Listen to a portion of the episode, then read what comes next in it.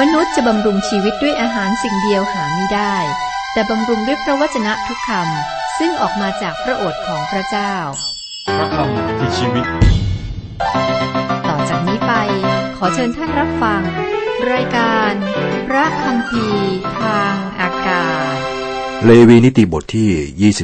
22 คุณผู้ฟังครับ บทที่ 21 กับ 22 นี้ มีหัวเรื่องหลักคือบัญญัติ เกี่ยวกับความบริสุทธิ์ส่วนตัวของปุโรหิต บทที่ 22 นี้ก็ต่อจากบทที่แล้วนะครับ โครงสร้างของบทนี้ก็มีอยู่สองเรื่อง คือมนทินของปุโรหิต เพราะโรคอาหารและคนตาย ข้อ1ถึง16การและข้อสองการตรวจสอบเครื่องบูชาที่ประชาชนนำมา ข้อ 17 ถึง 33 มนทินของปุโรหิต เพราะโรคอาหารและคนตาย ข้อหนึ่งข้อสองบอกว่า พระเจ้าตรัสกับโมเสสว่าจงบอกอาโรนกับบุตรหลานของเขาให้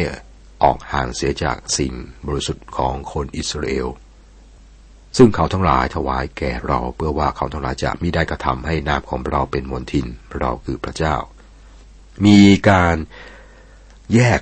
ระหว่างสิ่งที่ศักดิ์สิทธิ์และก็ฝ่ายโลก อาโรนต้องไม่นำสิ่งของจากพระปลากลับไปบ้าน อาโรนเป็นมหาปรุหิตนะครับ นี่เป็นบทเรียนสำหรับเราคือว่าเราต้องไม่ถือว่าสิ่งที่ศักดิ์สิทธิ์และบริสุทธิ์ของพระเจ้าเนี่ยเหมือนกับของสามัญแยกไว้ต่างหาก ข้อสามจงกล่าวแก่เขาว่าถ้าคนหนึ่งคนใดในพงพันธ์ของเจ้าตลอดชั่วชาติพันธ์เข้าใกล้ของบริสุทธิ์ ซึ่งคนอิสราเอลมา ซึ่งคนอิสราเอลถวายแด่พระเจ้า ขณะที่เขามีมนทินอยู่ จะต้องอาไปหีคนนั้นออกไปให้พ้นหน้าเรา เราคือพระเจ้า ปุโรหิต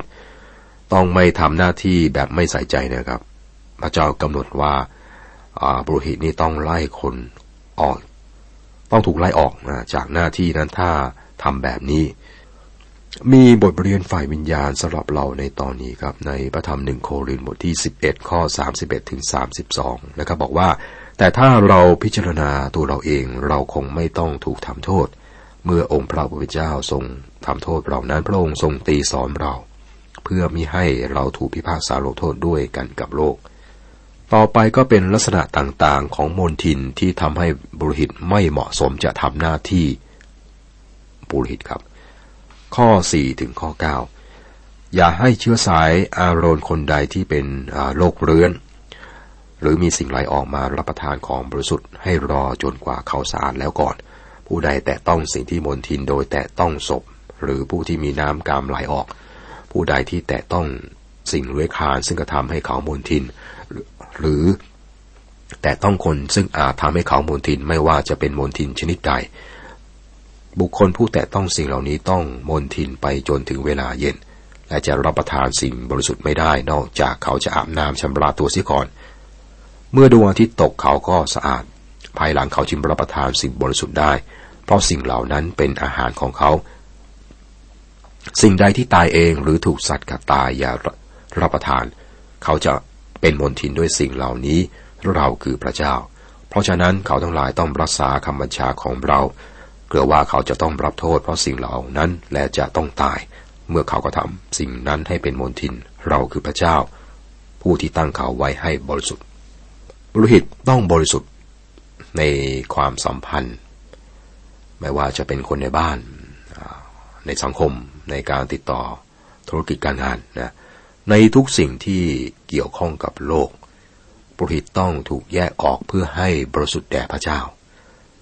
ต้องเป็นแบบอย่างแก่คนอื่นนะครับ บางสิ่งที่บอกในที่นี้ก็เหมือนกันสำหรับอิสราเอลทุกคนปุริตไม่ได้มีสิทธิพิเศษ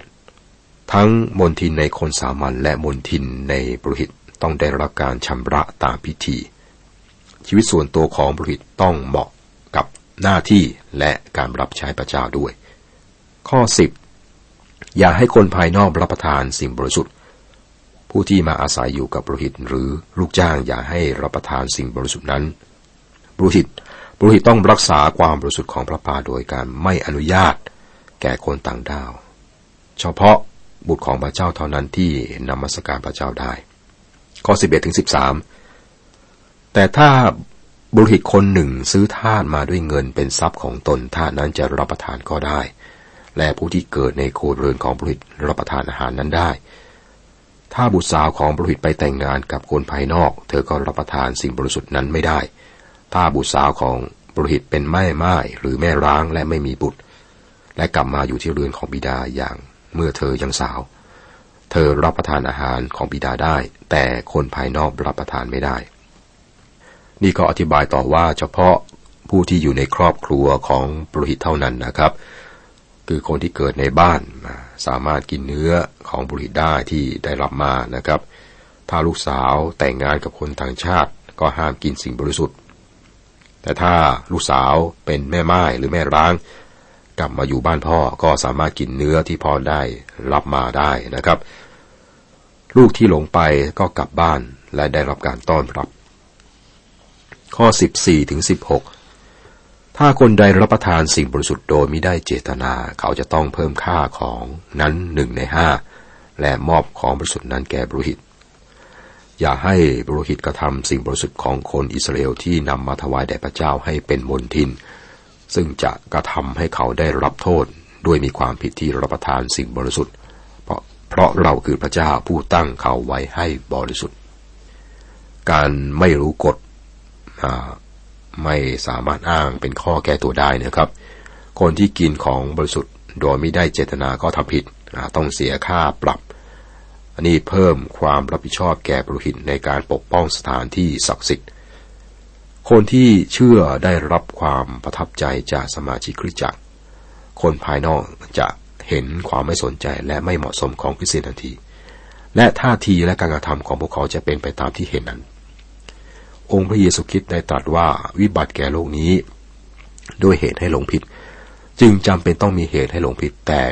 วิบัติแก่ผู้ที่ก่อเหตุให้หลงผิดนั้น จากมัทธิวบทที่ 18 ข้อ 7 การตรวจสอบเครื่องบูชาที่ประชาชนนำมาครับ ข้อ 17ถึง20 พระเจ้าตรัสกับโมเสสว่าจงกล่าวแก่อาโรนและบุตรหลานของอาโรนและแก่คนอิสราเอลทั้งหมดว่า เมื่อคนอิสราเอลหรือคนต่างด้าวในอิสราเอล ผู้ใดถวายเครื่องบูชาเป็นเครื่องแก้บน หรือเครื่องบูชาด้วยใจสมัคร ซึ่งถวายบูชาแด่พระเจ้าเป็นเครื่องเผาบูชา เพื่อให้เป็นที่โปรดปราน เจ้าจงถวายสัตว์ตัวผู้ปราศจากตำหนิหรือวัวผู้หรือแกะหรือแพะ เจ้าอย่าถวายสิ่งใด ๆ ที่มีตำหนิ เพราะจะไม่ทรงรับเพื่อเจ้า ตอนนี้ประกอบด้วยกฎและข้อกำหนดสำหรับประชาชนในการนำเครื่องบูชามาถวาย และกฎนี้ก็ต้องรักษาอย่างเคร่งครัด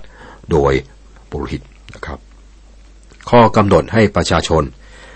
แต่การรักษากำหนดนั้นเป็นหน้าที่ของปุโรหิต ห้ามเครื่องบูชาที่มีตำหนิ เพราะว่าเครื่องบูชานั้นเล็งถึงพระคริสต์ การละทิ้งสิ่งนี้เป็นการลดค่าความคิดเกี่ยวกับองค์พระคริสต์และข้อเรียกร้องที่บริสุทธิ์ของพระเจ้า ข้อ 21ถึง28 เมื่อคนใดถวายเครื่องสันติบูชาแด่พระเจ้าเพื่อแก้บน หรือถวายด้วยใจสมัคร เป็นสัตว์ที่ได้มาจากฝูงวัวหรือฝูงแพะแกะ สัตว์นั้นต้องไม่มีตำหนิ จึงจะทรงรับอย่าให้สัตว์นั้นมีทิฏฐิเลย สัตว์ที่ตาบอดหรือพิการหรือมีแผลหรือมีสิ่งไหลออก หรือเป็นขี้กรากหรือเป็นหิด เจ้าอย่านำมาถวายแด่พระเจ้า หรือนำมาเป็นเครื่องบูชาด้วยไฟที่บนแท่นถวายแด่พระเจ้าวัวหรือลูกแกะที่มีอวัยวะยาวเกินไป หรือสั้นเกินไปสักส่วนหนึ่ง ท่านจะนำมาถวายเป็นเครื่องบูชาด้วยใจสมัครก็ได้ แต่ถ้าเป็นเครื่องบูชาแก้บนก็ไม่เป็นที่โปรดปราน สัตว์ตัวใดที่มีลูกอัฐะช้ำหรือถูกทุบ หรือฉีกขาดหรือมีรอยตัด เจ้าอย่านำมาถวายแด่พระเจ้า ให้เป็นเครื่องบูชาในแผ่นดินของเจ้า จ้าอย่านำสัตว์ที่ได้มาจากคนต่างด้าวถวายเป็นพระกยาหารแห่งพระเจ้าของเจ้า เพราะสัตว์นั้นมีตำหนิด้วยถูกทำให้พิการจึงไม่ทรงรับเพื่อเจ้า พระเจ้าตรัสกับโมเสสว่า เมื่อวัวหรือแกะหรือแพะเกิดมาให้อยู่กับแม่เจ็ดวัน ตั้งแต่วันที่แปดเป็นต้นไปจะใช้เป็นเครื่องบูชาด้วยไฟถวายแด่พระเจ้าก็เป็นที่ทรงรับ แม้ว่าแม่สัตว์นั้นจะเป็นวัวหรือแกะก็ดี เจ้าอย่าฆ่ามันพร้อมกับลูกของมันในวันเดียวกัน สัตว์ที่พิการโดยธรรมชาติและช้ำนะเป็นแผลหรือกระดูกหักถือว่ามีตำหนิครับ สิ่งเหล่านี้ทำให้เป็นสัตว์ต้องห้ามสำหรับการถวาย และห้ามคนต่างด้าวถวายเครื่องบูชา และสัตว์ที่ถวายต้องมีอายุอย่างน้อยเจ็ดวันขึ้นไป เลขเจ็ดหมายถึงความสมบูรณ์นะครับ มันได้มีชีวิตครบรอบแล้ว คนอิสราเอลได้ทำผิดอย่างรุนแรงเรื่องการถวายสัตว์ที่มีตำหนิ พวกเขาได้นำสิ่งที่ฉีกและก็พิการและป่วยมาถวายพระเจ้า และพระเจ้าก็ให้ผู้เผยชนะมาประนามเครื่องบูชาของเขานะครับ เราพบเรื่องนี้ในพระธรรมมารีคีบทที่หนึ่งข้อหกถึงสิบสี่ครับ ข้อยี่สิบเก้าสามสิบเมื่อเจ้าถวายเครื่องบูชา เมื่อเจ้าถวายเครื่องสัตวบูชา เป็นเครื่องบูชาโมทนาพระคุณแด่พระเจ้า เจ้าจงถวายเครื่องสัตวบูชานั้นเพื่อเจ้าจะเป็นที่โปรดปราน จงรับประทานเครื่องบูชานั้นในวันถวายเครื่องบูชา อย่าเหลือไว้จนรุ่งเช้าเลย เราคือพระเจ้า เครื่องบูชานี้ต้องถวายพระเจ้าด้วยใจสมัครเครื่องบูชาชนิดนี้ครับเล็งถึงพระเจ้าพระบิดาผู้ประทาน พระบุตรของพระองค์ ด้วยความรักและพระบุตรเสด็จมา ในเฮบรูบทที่ 12 ข้อ 2 เพื่อความรื่นเริงยินดีที่ได้เตรียมไว้สำหรับพระองค์ เครื่องบูชาต้องถูกกินในวันเดียว และต้องไม่ให้โอกาส การเน่าเสียแม้แต่น้อยครับ ข้อ 31ถึง33 เพราะฉะนั้นเจ้าจงรักษาพระบัญญัติของเราและกระทำตามเราคือพระเจ้า เจ้าอย่ากระทำให้นามบริสุทธิ์ของเราเป็นที่เหยียดยาม แต่ให้เราเป็นที่สรรเสริญในหมู่คนอิสราเอล เราคือพระเจ้าผู้ทำเจ้าให้บริสุทธิ์ ผู้นำเจ้าออกจากแผ่นดินอียิปต์เพื่อเป็นพระเจ้าของเจ้า เราคือพระเจ้า พวกเขาต้องเป็นพยานของพระเจ้า พวกเขาไม่ต้องออกไปทั่วโลกเพื่อเป็นพยานนะเป็นพยานเหมือนอคริสเตียนทำในตอนนี้ พวกเขาถูกเรียกให้รับพระเจ้าในฐานะประเทศนะคืออิสราเอลนะถูกเรียกจากพระเจ้านะให้มารับใช้พระองค์ในฐานะเป็นประเทศ เมื่อพวกเขาทำสิ่งเหล่านี้นะครับ ทั้งโลกจะมาที่กรุงเยเยรูซาเล็ม พระนามอันบริสุทธิ์ของพระเจ้าจะต้องอยู่ในทุกการกระทำของการนมัสการแรงจูงใจสำหรับการเชื่อฟังของพวกเขาคืออะไร ผู้เชี่ยวชาญพระกัมภีร์ท่านหนึ่งคือดรโบนา ให้เหตุผลห้าประการนะครับ คือหนึ่งเราคือพระเจ้าสองให้เราเป็นที่สรรเสริญในหมู่คนอิสราเอล สามเราคือพระเจ้าผู้ทำเจ้าให้บริสุทธิ์สี่ผู้นำเจ้าออกจากแผ่นดินอียิปต์และห้าพระเจ้าของเจ้า เราคือพระเจ้าผู้ทำเจ้าให้บริสุทธิ์ ทุกวันนี้ครับผู้เชื่อศรัทธาในพระเจ้านี่มีเสรีภาพ แต่เสรีภาพไม่ใช่ใบอนุญาตให้ทำบาปทำผิดนะครับ ต้องรักษาความบริสุทธิ์และความชอบธรรมของพระเจ้า ไว้ ในการนมัสการทั้งสิ้นของเรา ผู้นำเจ้าออกจากแผ่นดินอียิปต์กับพระเจ้าได้ช่วยเราให้รอดจากนรก ช่วยโดยพระคุณ พระองค์ไม่ได้ช่วยเพื่อให้ได้งานเท่าเทียมกันจากเรานะครับ ถ้าเป็นอย่างนั้นไม่ใช่พระคุณของพระเจ้า ผู้เชื่อศรัทธารักพระเจ้าไหมครับ ต้องการที่จะรับใช้พระองค์ไหม ผู้เชื่อศรัทธาที่แท้จริงครับจะมีชีวิตอยู่เพื่อช่วยเหลือคนอื่น ซึ่งคริสเตียนเรียกว่ารับใช้พระเจ้า ที่เป็นอย่างนี้เขาแรงจูงใจคือเขามีความรักของพระเจ้าอยู่ในใจ และก็อยากจะให้คนรอบข้างหรือว่าชุมชนสังคมนั้นได้เจริญขึ้นเขาก็ช่วยเหลือคนอื่นคริสเตียนเรียกว่ารับใช้พระเจ้า เราคือพระเจ้าผู้ทำเจ้าให้บริสุทธิ์ ผู้นำเจ้าออกจากแผ่นดินอียิปต์เพื่อเป็นพระเจ้าของเจ้า พระองค์เป็นพระเจ้าของเราหรือไม่นะครับ ไม่ใช่ด้วยปากนะครับ เป็นจริง ๆเลย ถ้าเป็นนะครับ ก็เป็นตัวแทนของพระองค์ครับ คนทั่วไปหรือคนที่เราเจอเนี่ยเขาจะอ่านเรา หรือจะดูเรานะครับพูดง่ายๆคือเป็นแบบอย่างชีวิตในสิ่งที่ พูดในสิ่งที่ทำว่าใช่ของแท้หรือไม่นะครับ มีกิติคุณของพระเจ้าในชีวิตของเราหรือไม่ คนทั่วไปก็ไม่ได้อ่านพระคัมภีร์นะครับ แต่เขารู้จักพระเจ้า รู้จักพระเจ้าของพระเจ้าก็จากชีวิตของเราที่แสดงออก นั่นเองนะครับ จบบทที่ 22 นะครับ ต่อไปบทที่ 23 คุณผู้ฟังครับ บทนี้หัวเรื่องหลักคือวันหยุดศักดิ์สิทธิ์ เทศกาลที่จริงจัง ปฏิทินของพระเจ้าสำหรับทุกยุคสมัย นี่คือบทที่น่าทึ่งบอกถึงเทศกาลที่จริงจังของพระเจ้า วันหยุดคือเวลาแห่งความชื่นบาน มีการข้ามครวนเพียงวันเดียวคือวันลบบาป เทศกาลอื่นต้องเป็นเวลาแห่งความยินดีและเปรมปรี พระเจ้าก็ไม่ต้องการให้ประชาชนที่ร้องไห้มาหาพระองค์พระองค์ต้องการคนที่ชื่นบาน และเทศกาลเหล่านี้ครับก็เป็นปฏิทินของพระเจ้าสำหรับทุกยุคทุกสมัย